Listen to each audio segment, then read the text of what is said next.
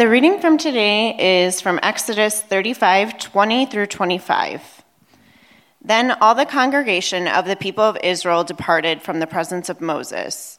And they came, everyone whose heart stirred him, and everyone whose spirit moved him, and brought the Lord's contribution to be used for the tent of meeting, and for all its service, and for the holy garments. So they came, both men and women. All who were of a willing heart brought brooches and earrings, and signet rings, and armlets, all sorts of gold objects. Every man dedicated an offering of gold to the Lord, and everyone who possessed blue or purple or scarlet yarn or fine linen or goat's hair or tanned ram skins or goat skins brought them. Everyone who could make a contribution of silver or bronze brought them. It as the Lord's contribution, and everyone who possessed acacia wood of any use in the work brought it. This is the word of the Lord. You may be seated. All right. Thank you, Rachel. Good morning, Redemption. Uh, it's good to see you for our last day of the book of Exodus. And so, if you want to just go to chapter 35, that's where we'll be for uh, a lot of the time, although we're going to go uh, eventually end with 40. Um, but we are in our last week of Exodus. And before we get into it, let me just pray and we'll uh, get started. Uh, Lord God, again, uh, we're grateful for your word and its truth. And I just pray again uh, that the Holy Spirit would take your word and apply it to the hearts of your people. And God, if there's anybody here who doesn't believe, that your Holy Spirit would stir in their heart and in their mind as well, uh, and that they would see the beauty of what you have to say, uh, the truth of what you have to say, and how it's rooted in your love. Uh, we pray that in Jesus' name. Amen. So, uh, if you're new, by the way, welcome. We're glad you're here. My name is Frank. I'm one of the pastors here. I'm primarily uh, the one who speaks on, Sunday, on Sundays during the services. And we've been spending the last 15 weeks in the book of Exodus. Uh, it's been a great series, but it's been a really short series considering the fact that the book is 40 chapters long and we took 15 weeks to do it. And today is indicative of that. We're going to look at six chapters, so obviously not reading every verse, but today is the glorious finish of this key book. The reason Exodus is key is because if you understand Exodus, it gives you tremendous insight uh, into the life, death, and resurrection of Jesus, who he is, what his mission is, what his purpose is uh, and also the true meaning of the gospel. Uh, I, I have been absolutely overwhelmed by the number of people who have come to me and said, uh, and by the way, when we started this, there was a lot of trepidation. We're going to do Exodus. But the number of people who have come to me in recent weeks and said, I'm so glad we've done Exodus because it's given me a greater appreciation and understanding for who Jesus is and exactly what the gospel is all about. And so I think that's uh, really good news. And by the way, just to give you a preview, I'm going to be relaying a lot today about what people say to me as a pastor. And some of it's good, like I just mentioned, and some of it's going to be a little bit challenging. But I just want to caution you on that because I'm going to I'm going to give a lot of illustrations like that. I won't be naming names, okay? Okay, but uh, just sort of generally talking about common themes that I hear. But having been through um, the book of Exodus, I wanted to refresh our look at the major themes in Exodus and talk a little bit about them uh, before we get into the text today. So the first one is just knowing God. That is a big deal in the book of Exodus, is, is that God wants us to know Him. That is foundational to life, especially living in a culture right now where everybody's primary value, value seems to be I need to know myself before I can figure out the rest of the world. And God says, no, the best way that you can know yourself is to first know me to make me the priority, know me, and then you'll be able to understand and know yourself even better. Uh, if you're lacking in self awareness, the best thing to do is first look at who God is, look at Jesus and his life and ministry, and that's how you can know yourself best. So, Exodus is really good at that. Here's the second thing, not the third thing, the second thing. Here's the second thing uh, the book of Exodus values true worship. And, I've thought a lot about this, and, and I've come to the conclusion um, and this is not nothing. This is nothing new. other people have said it too, but this is this is true. Um, what we value is what we're going to worship and what we're going to serve. So, if you're wondering about worship, maybe the first question we should ask ourselves is what do we value and how much are we valuing it? It's not necessarily that these things that we value are bad things. It's when we value them more than God and we begin to worship and serve them in a way that only we should only be uh, worshiping and serving God. That's the challenge. Are we worshiping and serving our career more than God? Are we worshiping and serving our pursuit of happiness more than God? Are we worshiping and serving our our children and our marriage more than God. Let me tell you something. The best thing that you can do for your marriage and for your children is to worship and serve God, not worship and serve your marriage and your children. This is what this is about true worship. Who are we going to value above all? And is it going to be God, in fact? Here's a third thing the value of life, created order, design, and purpose.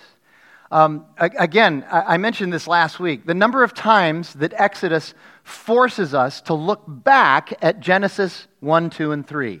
Genesis 1 and 2, the creation narratives, the created order, the design and purpose that God had in mind for us, and then Exodus 3, how we blew it all apart with sin. And so there's value in, in God's purpose, His design, and His created order. And, and that's the purpose of the gospel, is to start bringing us back to that original created design, purpose, and order. And Exodus pushes into that. And that leads to the fourth thing, which is a serious and intentional as opposed to casual relationship with God.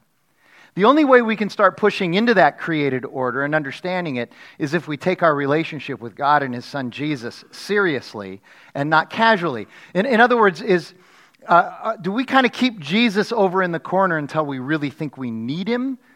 Or, is, or are we allowing Him to uh, influence and do everything with us every single day? That's our second value at Redemption Church. All of life is all for uh, Jesus. And then that pushes again into the fifth uh, observation, and that is that uh, the insufficiency of fallen humanity. The insufficiency of fallen humanity. Again, we live in a culture, always have lived in this culture uh, since the beginning of time, since the beginning of sin, where people are sure that we have way more wisdom than God does.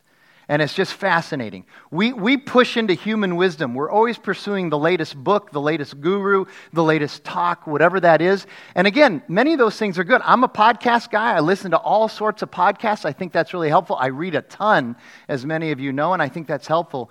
But, but ultimately, I'm, I'm straining all of that through the wisdom of God and not human wisdom because the, the insufficiency of human wisdom is just all around us. It's amazing how how we jump on something as a fad and we're just certain that this is the thing that's going to deliver us the fulfillment and the joy that we've always uh, sought after. And then two years later, we're on to something else. And this is still around. The wisdom of God is still around. And then here's the last one, number six. Life is far more wilderness than oasis. Life is far more wilderness than it is oasis. And we need to understand that. Because again, we live in this culture that, that really teaches and believes, and we buy into it, this idea that you and I deserve and that you and I should only ever have to live in an oasis, in a mountaintop experience. That all of life is going to be this beautiful, perfect, tension free, uh, no trouble kind of existence. And that's just not true. It's not even true most of the time, it's not even true for the significant part of the time. Most of the time, we are in the wilderness, and the question is, how are we going to get through the wilderness?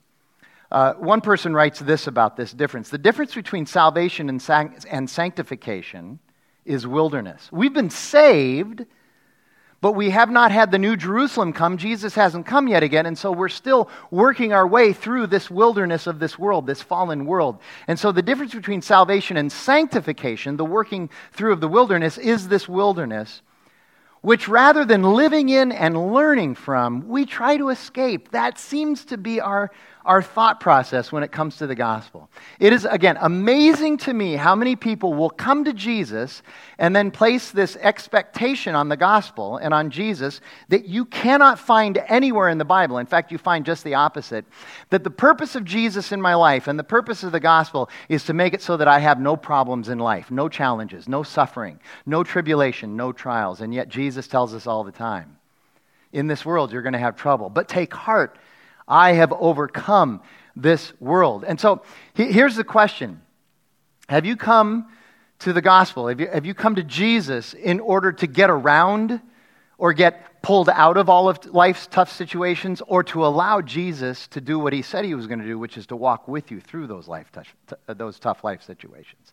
That's what the gospel is designed to do. He says, But take heart, I have overcome the world. You're going to have this trouble, and I'm not here to get you out of the trouble. I'm here to walk through it with you. It's even in the Old Testament, it's Joshua chapter 1, verse 8, when God is telling Joshua before he has the most difficult challenge of his life, he's going to lead the people of Israel into uh, Jericho and to take Jericho. And Joshua must have been sitting there that night before with all kinds of trepidation, and God goes to him and he says, Listen, you are to be bold and confident because I'm with you.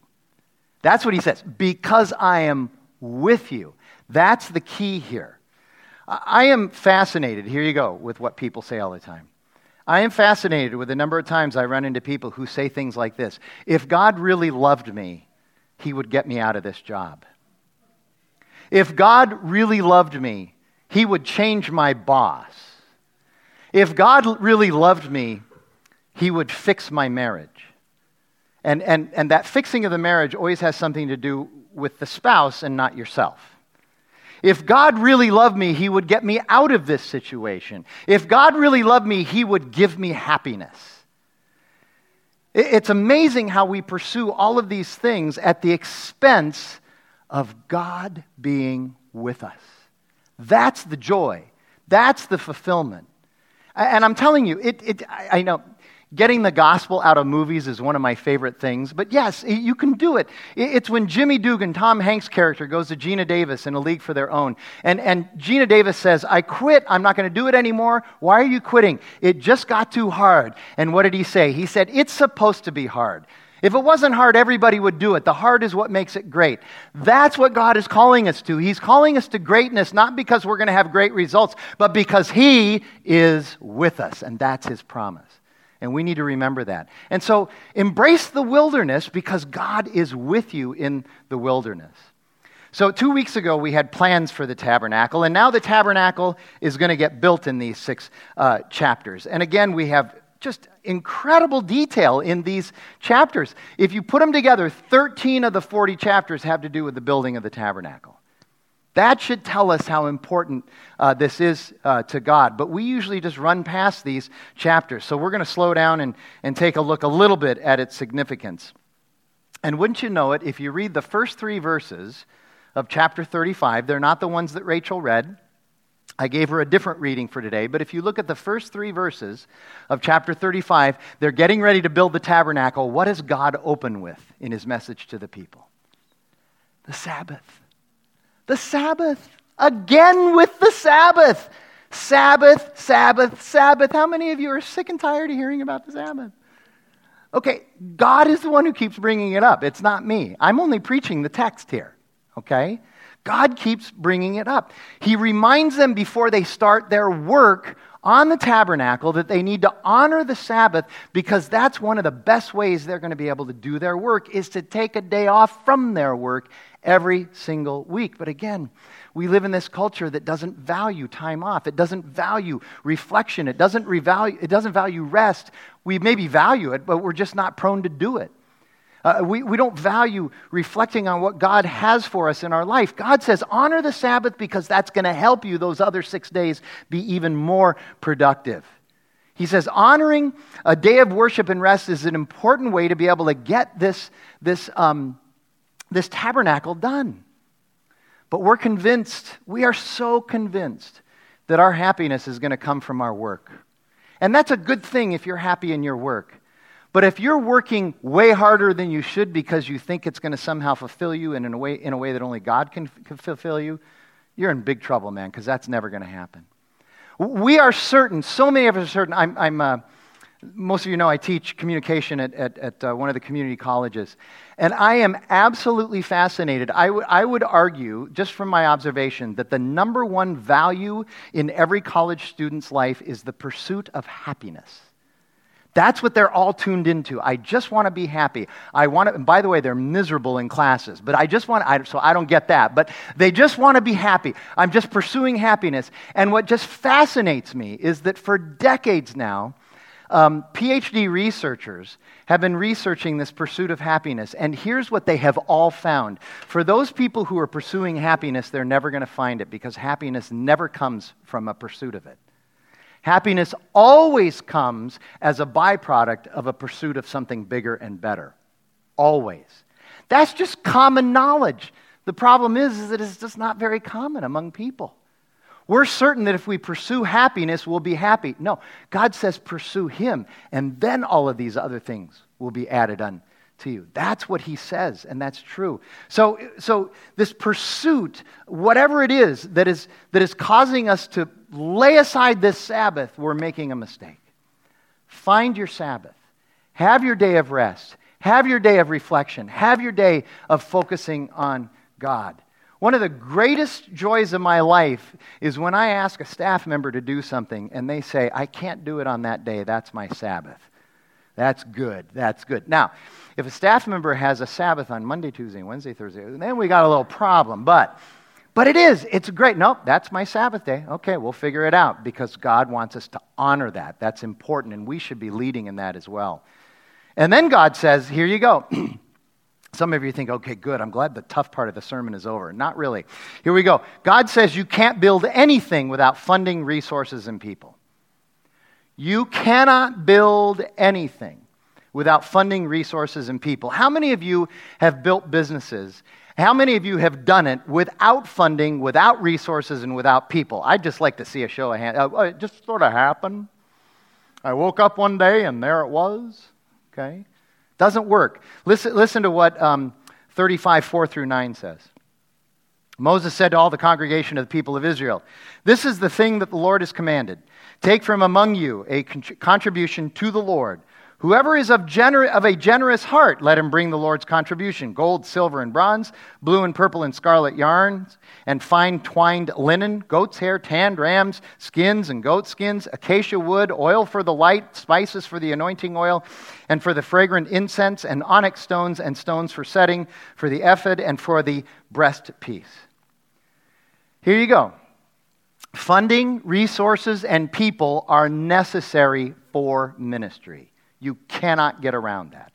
Funding, resources, and people are necessary for ministry. Here you go. I am continually amazed at the number of people who want to mitigate the call that God has on their life with a, true, a number of what I think are truly, num- uh, uh, truly ridiculous uh, statements. And before I say this, let me just say um, some of you know Tom Schrader. I knew him for 30 years before he passed away in, in January. He was my, my spiritual mentor. He's like a father to me. Uh, 30 years ago, when I started going to his Bible studies, I, I was just blown away. The, the, by, the best Bible teacher I have ever heard in my life. Can I get at least one amen from somebody? Yeah, okay. It's, just incredible, okay? But I will tell you that for the first um, 10 years or so before I was in ministry, when he would tell stories about ministry, I, would say, eh, that's probably some pastor, pastoral hyperbole and exaggeration, or he's got to be making that up because it just it didn't sound real. I mean, and then I got into ministry. And it's real, man. I'm telling you, there is no hyperbole, no exaggeration here. So, uh, God is calling people, and here are the things that I hear sometimes. You know what? I've done my part for the church. I'm just going to sit back now and be served. Okay, I'd like to see the verse. Can you, do you have a verse for that? Anybody? Anybody got a verse for that? I want to see that verse. I don't think it's there. Here's another one. I have lots of good ideas for how we can help people and serve others and, and start programs in the church, but really I'm not going to do it. That's for me to pass on to the staff because the staff's supposed to do all of that. Okay? Again, give me a verse. I'd like to see that verse. Here's what you're going to find if you read the Bible it says that what pastors and church staffs do is that they equip and train the people for ministry. That's what the Bible says. That's one of the things, believe it or not, that I'm doing up here on Sunday morning is helping to equip you so that you can go out and live all of life all for Jesus and you can be gospel centered and outward focused. That's the idea. I'm, I'm equipping you. So come on, give me a verse about how only the church staff is supposed to be ministering uh, to people. I know some of you are like, well, I got, yeah, I got it. It's, it's from the book of First Nordstrom's, chapter 1. No, no, no, no, no. Here, now, here's one of my favorites. Here's one of my favorites. I get this a lot, especially when I do like today and talk about giving money, okay? Because I'm going to talk about that next if you thought this was rough, okay? So here you go. One of my favorites. You know, Frank, if you were really faithful, if you were really strong in your faith, you wouldn't worry about money and revenue for the church. You just wouldn't. My first question there is always, and how's that working for you in your own business and in your own house? Is that how you do it in your place? Just kind of willy nilly? You know, if the money's there, great. We'll just spend money, and if it's, oh, whatever, it'll be, oh, it'll be fine. Is that how you do it? The church is called actually to an even higher standard of this. We're called to be stewards of God's money that you have entrusted us with. And so, and, and Jesus also says, look, before you build a tower, there's got to be a plan. And so we have plans. And so we actually do look at this stuff. And we're very concerned about it. And we should be because we are called to. How many of you are fans of The Office? You like to watch The Office? Okay. Okay, for the rest of you, you need to buck up and get with the program because you're never going to understand any of my sermon illustrations unless you watch The Office. But there's that, um, there's that uh, episode I think it's season four, that episode where Jan just got fired and she's moved in with Michael in Scranton. And now she's just spending money like it's going out of style. And so Michael and Jan are in his office at one point, and she's talking about remodeling his entire condo that he just moved into, and everything was new anyway. She wants to remodel the whole thing. And he says to her, Jan, how much is all of this going to cost? And what did she say? The first service knew the answer to this. I don't know what's wrong with you people. Here's what she said Michael, it costs what it costs. How would you like it if that's the way we ran the church?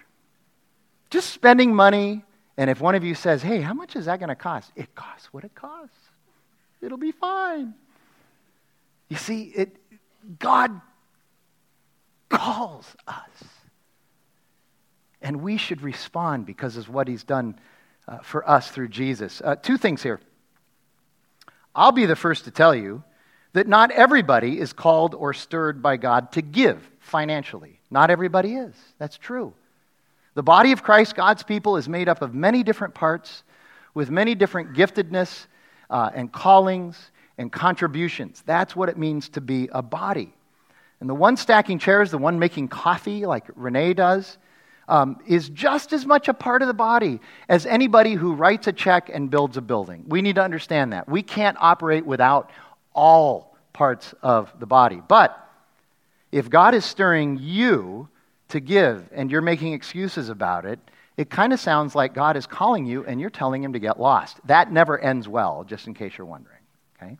And here's the second thing. Even here, even here in the Old Testament, it backs up what I'm saying. The giving of wealth and resources is about generosity, empathy, and a stirring of the heart. It's not about compulsion. That's what makes it hard to talk about this stuff from the front. Because if I talk about it from the front, it sounds like compulsion, but what I'm trying to do is teach you about God's call and His stewardship on our lives. Okay? And furthermore, we really do need to be honest with ourselves when God is stirring with you and you're coming up with excuses, be honest about that. And maybe just do what He's calling you to do. Uh, good time to wrestle with this, probably. It's year end, and I, I've been here eight years now. And at the end of the year, uh, you know, you have year, most people at the end of the year, they, they, they do a, a, sort of a reconciliation of their finances. They're looking ahead at the next year. They're budgeting. They're getting their year end bonuses, all of that stuff. And historically, Redemption Arcadia has been very, very uh, generous at the end of the year. Uh, especially with our Advent offering that we do every year. Every year, we ask you to give over and above your regular giving uh, for the operation of the church and give to our Advent offering. And we always split it three ways between three ministries that don't have anything really to do with us. It's our way of giving back uh, to the community, both locally and uh, globally. And, and uh, every other year, we're required that one of those is going to be redemption, foster care, and adoption uh, for, for the benefit of, of foster care kids. Uh, this year is not one of those years, and so here's what we're doing this year. The first one is um, not necessarily writing a check, but rather it's, it's, it's giving a gift. Um, every year, the Alhambra congregation, which is in one of the lowest resourced areas of Maricopa County, and it's only five miles down the road from us, uh, they have something called Affordable Christmas. Uh, and, and they depend a large part, not totally, but a large part, on the, Alhambra, on the Arcadia congregation to be able to help them uh, to resource that with, with um, gifts for children. And so we have a list. If you don't have one of these sheets, you need to get one. They're out there in, in, the, in the lobby. You need to get one of these sheets because it'll tell you all the different things that we could use. And that's why we have that rolling uh, bookshelf thing there, is so, so that you can on Sunday bring your gifts for uh, Affordable Christmas for Alhambra.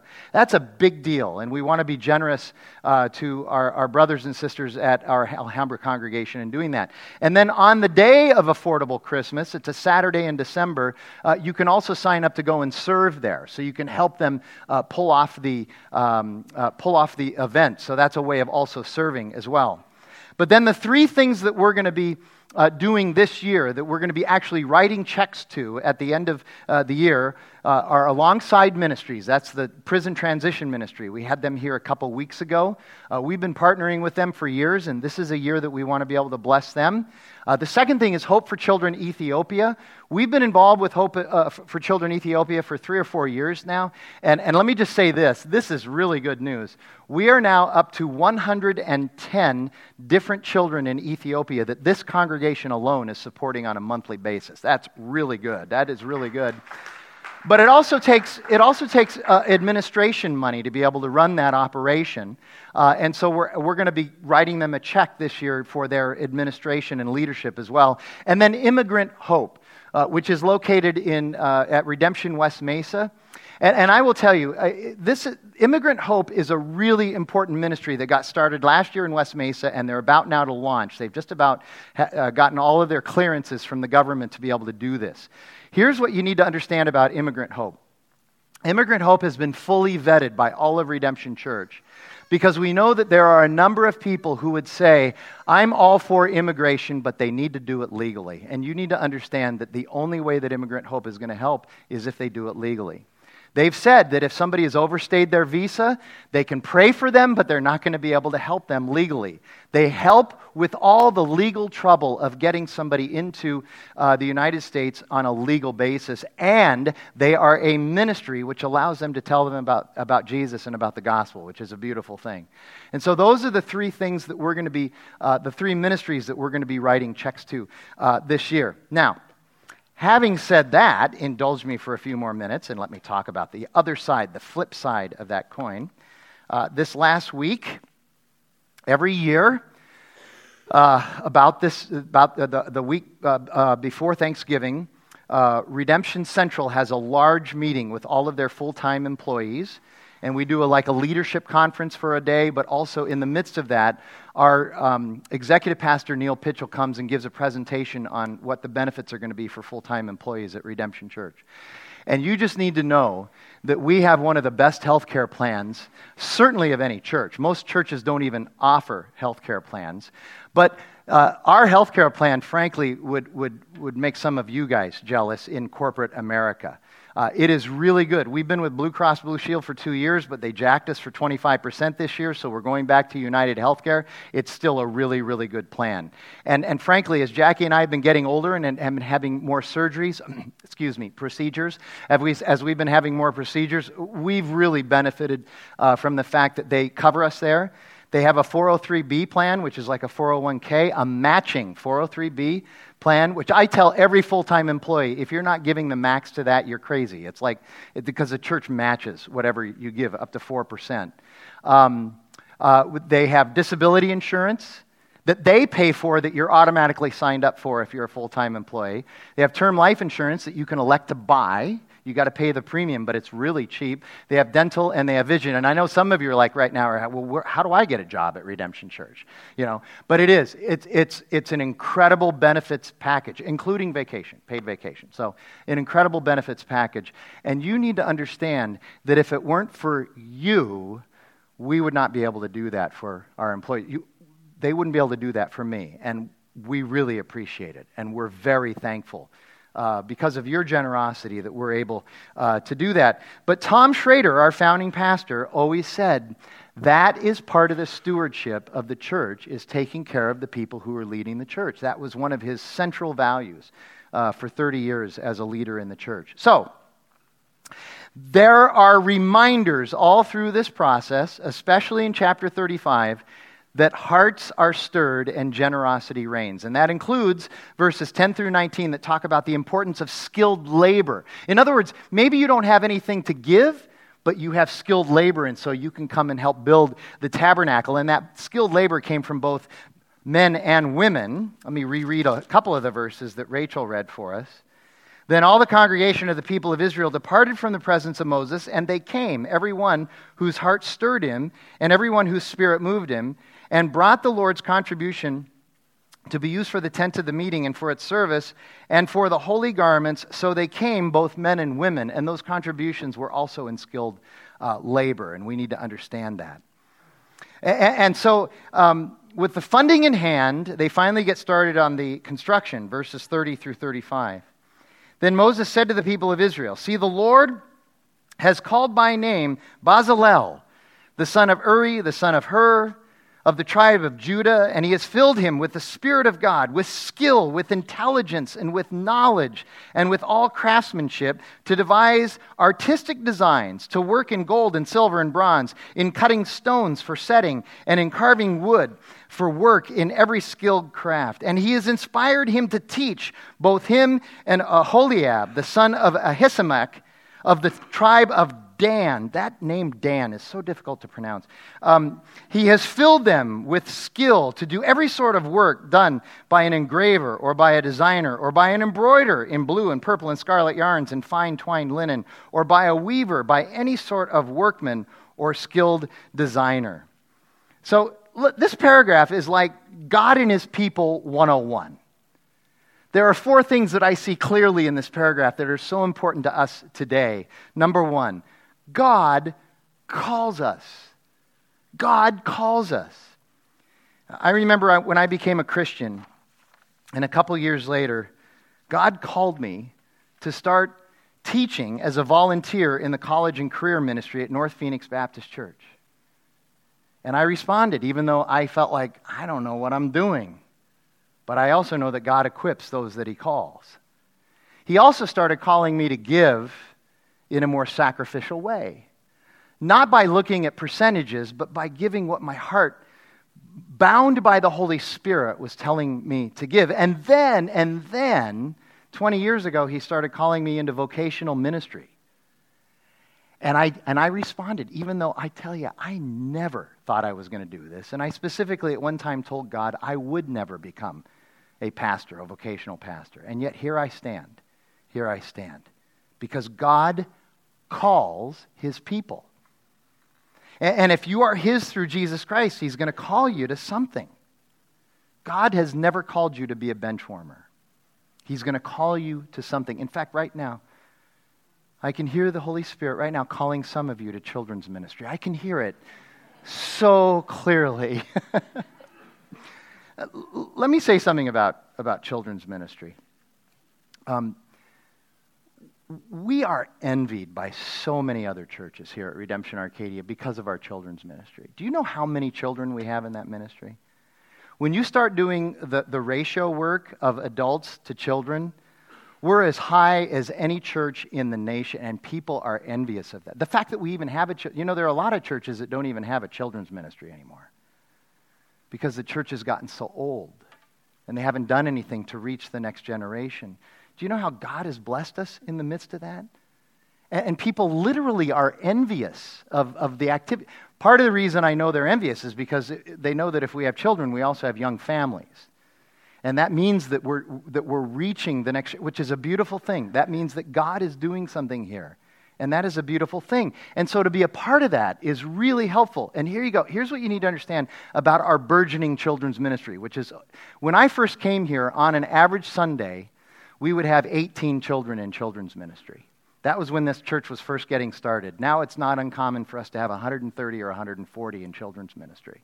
It's amazing. And there are some days when we just we, we can't take any more children in, in the rooms. That's a great problem to have. And here's what you need to know the fact that we're always looking for volunteers in children's ministry is not because children's ministry isn't managed well. That's not why. The reason is because children's ministry is led really well. It's led so well that we have families who want to be a part of it and children who want to be a part of it. So the problem we have with, with needing volunteers all the time is because it's a great ministry. That's why. And it's well led by Tyler James and by Heather Miller. And so to be able to participate in that would be a beautiful thing. Uh, here's the other thing I want to mention, and this is, this is not to discount uh, those of you who are parents with children in your house who serve in children's ministry, but I will tell you this when I walk up and down that, that hallway there, out there, and I look in those rooms, and I see the number of single people who serve in children's ministry, they have no tangible benefit of serving in children's ministry. They're not thinking, I need to serve in children's ministry because I have children and I'm benefiting from this ministry. You know what they're thinking? I'm going to be a blessing to those parents who need an hour long break, or if Frank's preaching, a two hour break on Sunday. You see that? And it's not just single people, but also as I walk up and down that hallway and I see the empty nesters who also, no tangible benefit to them to serve in children's ministry, and yet they're in there serving because they knew what it was like to have kids and need people to help them with children's ministry. That is a beautiful, beautiful thing. God calls his people. Here's the second thing God also equips us. I already mentioned this. God is never going to call you to something without equipping you to be able to do it. Just count on that. Here's the third thing God's people also teach others. You see that in this paragraph, right? Okay? So, what we know, the wisdom we have, the talents and abilities that God has given us and, and that we've been able to develop, we should share in the body. And I, and I know this will sound flip, and I don't mean it that way at all, but over the years, i have gotten really good at doing laundry and vacuuming. And if you want help in that, I'd be glad to help you with that. Or if you're sitting next to somebody who really needs some help with that, let me know and I'll be able to help them with that. Okay? More seriously, I'm pretty good at public speaking. And believe it or not, I've actually found that it's part of my ministry that when somebody in our church is getting ready to give a major presentation at their work and they've never done any public speaking and they come and they ask me for help, I'm glad to do that. I'm happy to do that. It's a part of ministry. How would it not glorify God for you to do a good job in your presentation? You ever thought about it that way? All of life is all for Jesus. But one thing we need to consider about this is if you're not humble and teachable, all the teaching in the world is not going to make a bit of difference. And so there has to be relationship there for teaching to take place. How many of you love it when people you have no relationship with and don't know walk up to you and start telling you how to do things? Isn't that one of the joys of life? Okay? You got to start with relationship, and then there has to be humility and teachability in the midst of that. The body needs teachers, but it also needs eager and humble learners. And finally, number four, God's people work together. We are a body and we need one another. We're a part of one another. Read Proverbs. Proverbs is, is much of Proverbs is about how powerful relationships are for us. The power of community, the power of cooperation. And this is just perfect because just this week I'm finishing a, a book by uh, Dr. Henry Cloud. How many of you know Henry, you know? Okay, you should be reading his stuff. Christian psychologist. Uh, he wrote a book. I think the title of it is, is The Power of the Other, but he's talking about the importance of relationship, the importance of the other, that you can't just do this on your own. And it's a beautiful picture of the body. So that's the setup, and now we're just going to fly until we get to the end. So, chapter 36 the work commences and the people just keep on bringing free will offerings. They just keep bringing all these offerings day after day after day after day. And finally, the, the, the goal of the capital campaign is met. If you remember in one of those earlier chapters, Moses made one of those uh, cardboard uh, thermometers and he was filling it in with Marks-A-Lot as, as people would give, okay? Well, they've blown the top off of that uh, thermometer. So much so, they're so generous that in chapter 35, eh, I'm sorry, in chapter 36, Moses decrees to the people, we need to take a break from you guys giving. Can you imagine that? Can you imagine any ministry going, we need to take a break from you all giving? How about that? That's how strong the response is. And so the work of the tabernacle moves forward full steam. Chapter 36 also describes the building of the tabernacle itself, and we have pictures of a lot of this stuff. So here's the tabernacle. And again, great detail is given to the curtains and to the framing wood with the acacia wood and, and, and, and to the pillars and to the entrance. And then chapter 37 describes the construction of all of the accoutrement, the furnishings, and the furniture that's going to go into the tabernacle and into the court of the tabernacle. And so you have the Ark of the Testimony, which is Harrison Ford's favorite uh, part of the furnishings. And you have the, the table of the bread of presence and the drink offerings. And you have the golden lampstand, which is to light the tabernacle, but is also symbolic of the tree of life. And then you have the altar of the incense for the prayers going up to God. And again, great detail for all of these things with special emphasis on the, on the acacia wood and the gold and the silver and the bronze and the, and the blue and purple and scarlet uh, color scheme and the use of fine fabrics such as the twined linen. All of these materials, by the way, again, emphasize the gravitas, the weightiness of the Lord who will inhabit with his people the tabernacle.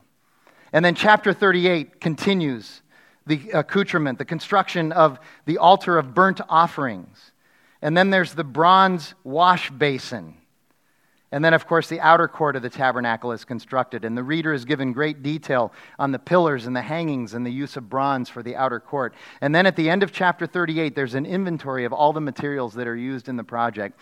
And, I, and I've looked, and there's different ways of figuring this, but the most common way is this there was more than one ton of gold used, there was more than four tons of silver used, and there was about two and a half tons of bronze used in the construction of the tabernacle. And remember, this was made to be mobile.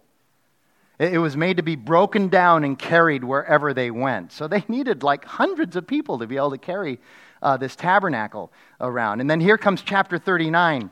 Chapter 39 is solely dedicated to describing the making of the priestly garments. And so in chapter 39, uh, God tells the priests to go online and to scour the internet on, for deals on shirts and pants, which mostly came from Nordstrom's Rack and, and, and Old Navy. Actually, not, but it is fascinating the longest section in this part of Exodus is devoted to the making of the priest's ephod. The longest section is devoted to this the stones and the engravings that they're going to wear, the making of the breastplate, the incredible detail with the 12 stones that represent the 12 tribes of, of Israel. And then, of course, there's the robe and the turban and the crown, and of course, the undergarments for the priests. I mean, this is the Bible, and it's talking about the undergarments for the priests. That's how detailed it gets. And finally, at the end of chapter 39, it's all completed. And even though they honored the Sabbath every single week, they honored the Sabbath and took a day off, they still finished in time to be able to build the tabernacle and furnish it so that their first celebration in the tabernacle was on the, the one year anniversary to the day of them leaving Egypt. And, and listen to what it says at the end of chapter 39. Thus, all the work of the tabernacle of, of the tent of meeting was finished. And the people of Israel did according to all that the Lord had commanded Moses. So they did. And they brought the tabernacle to Moses, the tent and all of its utensils, its hooks, its frames, its bars, its pillars, and its bases, the covering of the tan ram skins and the goat skins, and the veil of the screen.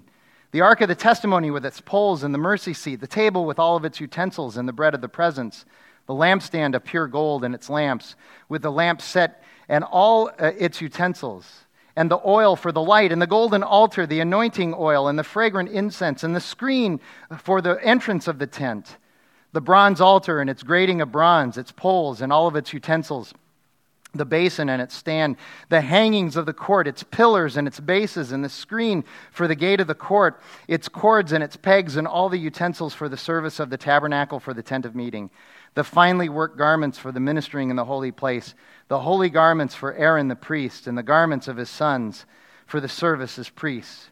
According to all that the Lord had commanded Moses, so the people of Israel had done all the work. And Moses saw all the work, and behold, they had done it as the Lord had commanded.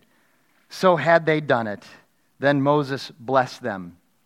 And then we come to the last chapter, chapter 40, and it starts like this The day the Lord spoke to Moses, I'm sorry, the Lord spoke to Moses, saying, On the first day of the first month, you shall erect the tabernacle of the tent of meeting. And after that, there were instructions on how they were to furnish it after it was built. And rather, rather beautifully, we then read about Aaron and his sons coming in.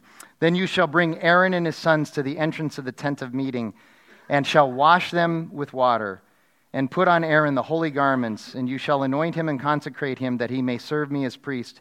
And you shall bring his sons also, and put coats on them.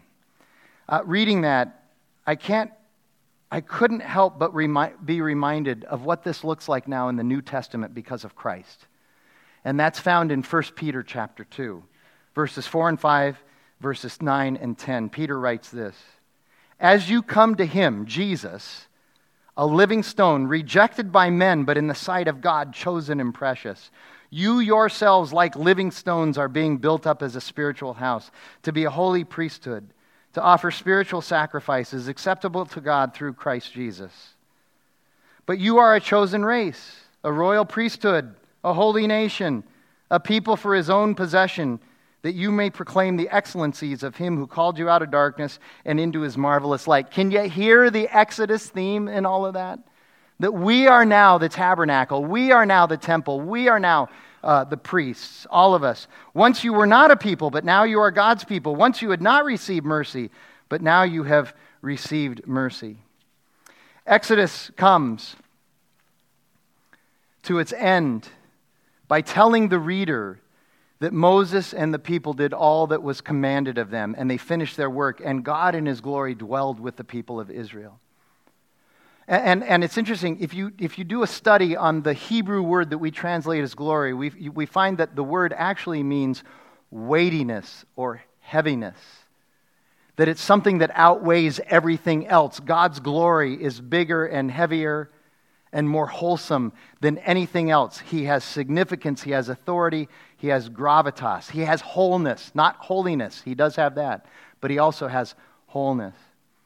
And I mentioned this a couple weeks ago, but I want to say it again. The tabernacle that was built here is a picture of every instance in which God was trying to dwell with his people, or he did dwell with his people, or he is dwelling with his people, or he will dwell with his people.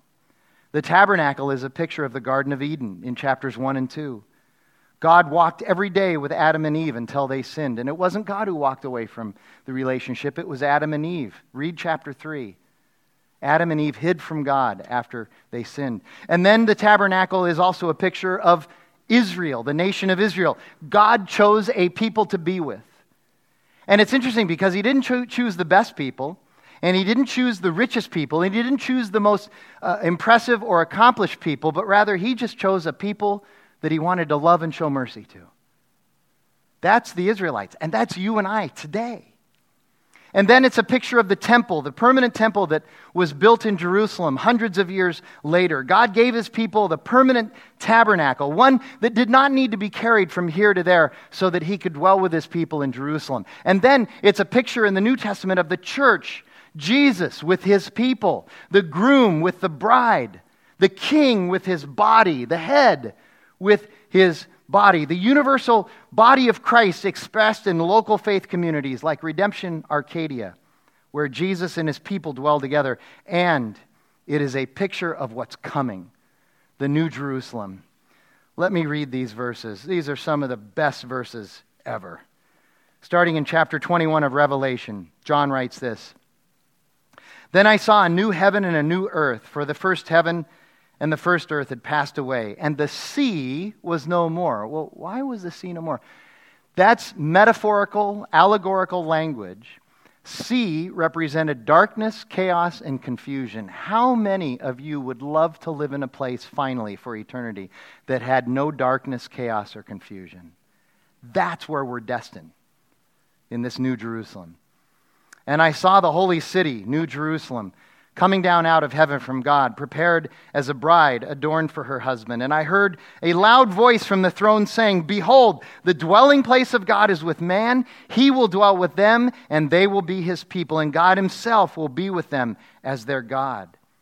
He will wipe away every tear from their eyes, and death shall be no more, neither shall there be mourning, nor crying, nor pain any more, for the former things have passed away. And he who was seated on the throne said, Behold, I am making all things new.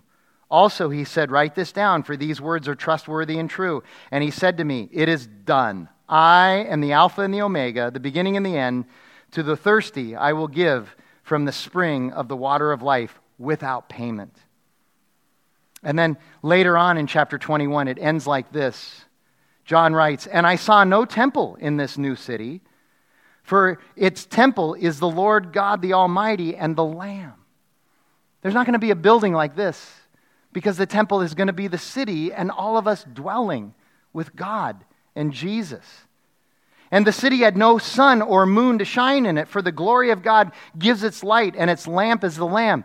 It's going to be light all the time because God is there, His glory shining. By its light will the nations walk, and the kings of the earth will bring their glory into it. And its gates will never shut by day, and there will be no night there. They will bring into it the glory of the honor of the nations, but nothing unclean will ever enter it, nor anyone who does what is detestable or false, but only those who are written in the Lamb's book of life. This is going to be a place without sin. And it wraps like this 22, starting in verse 1.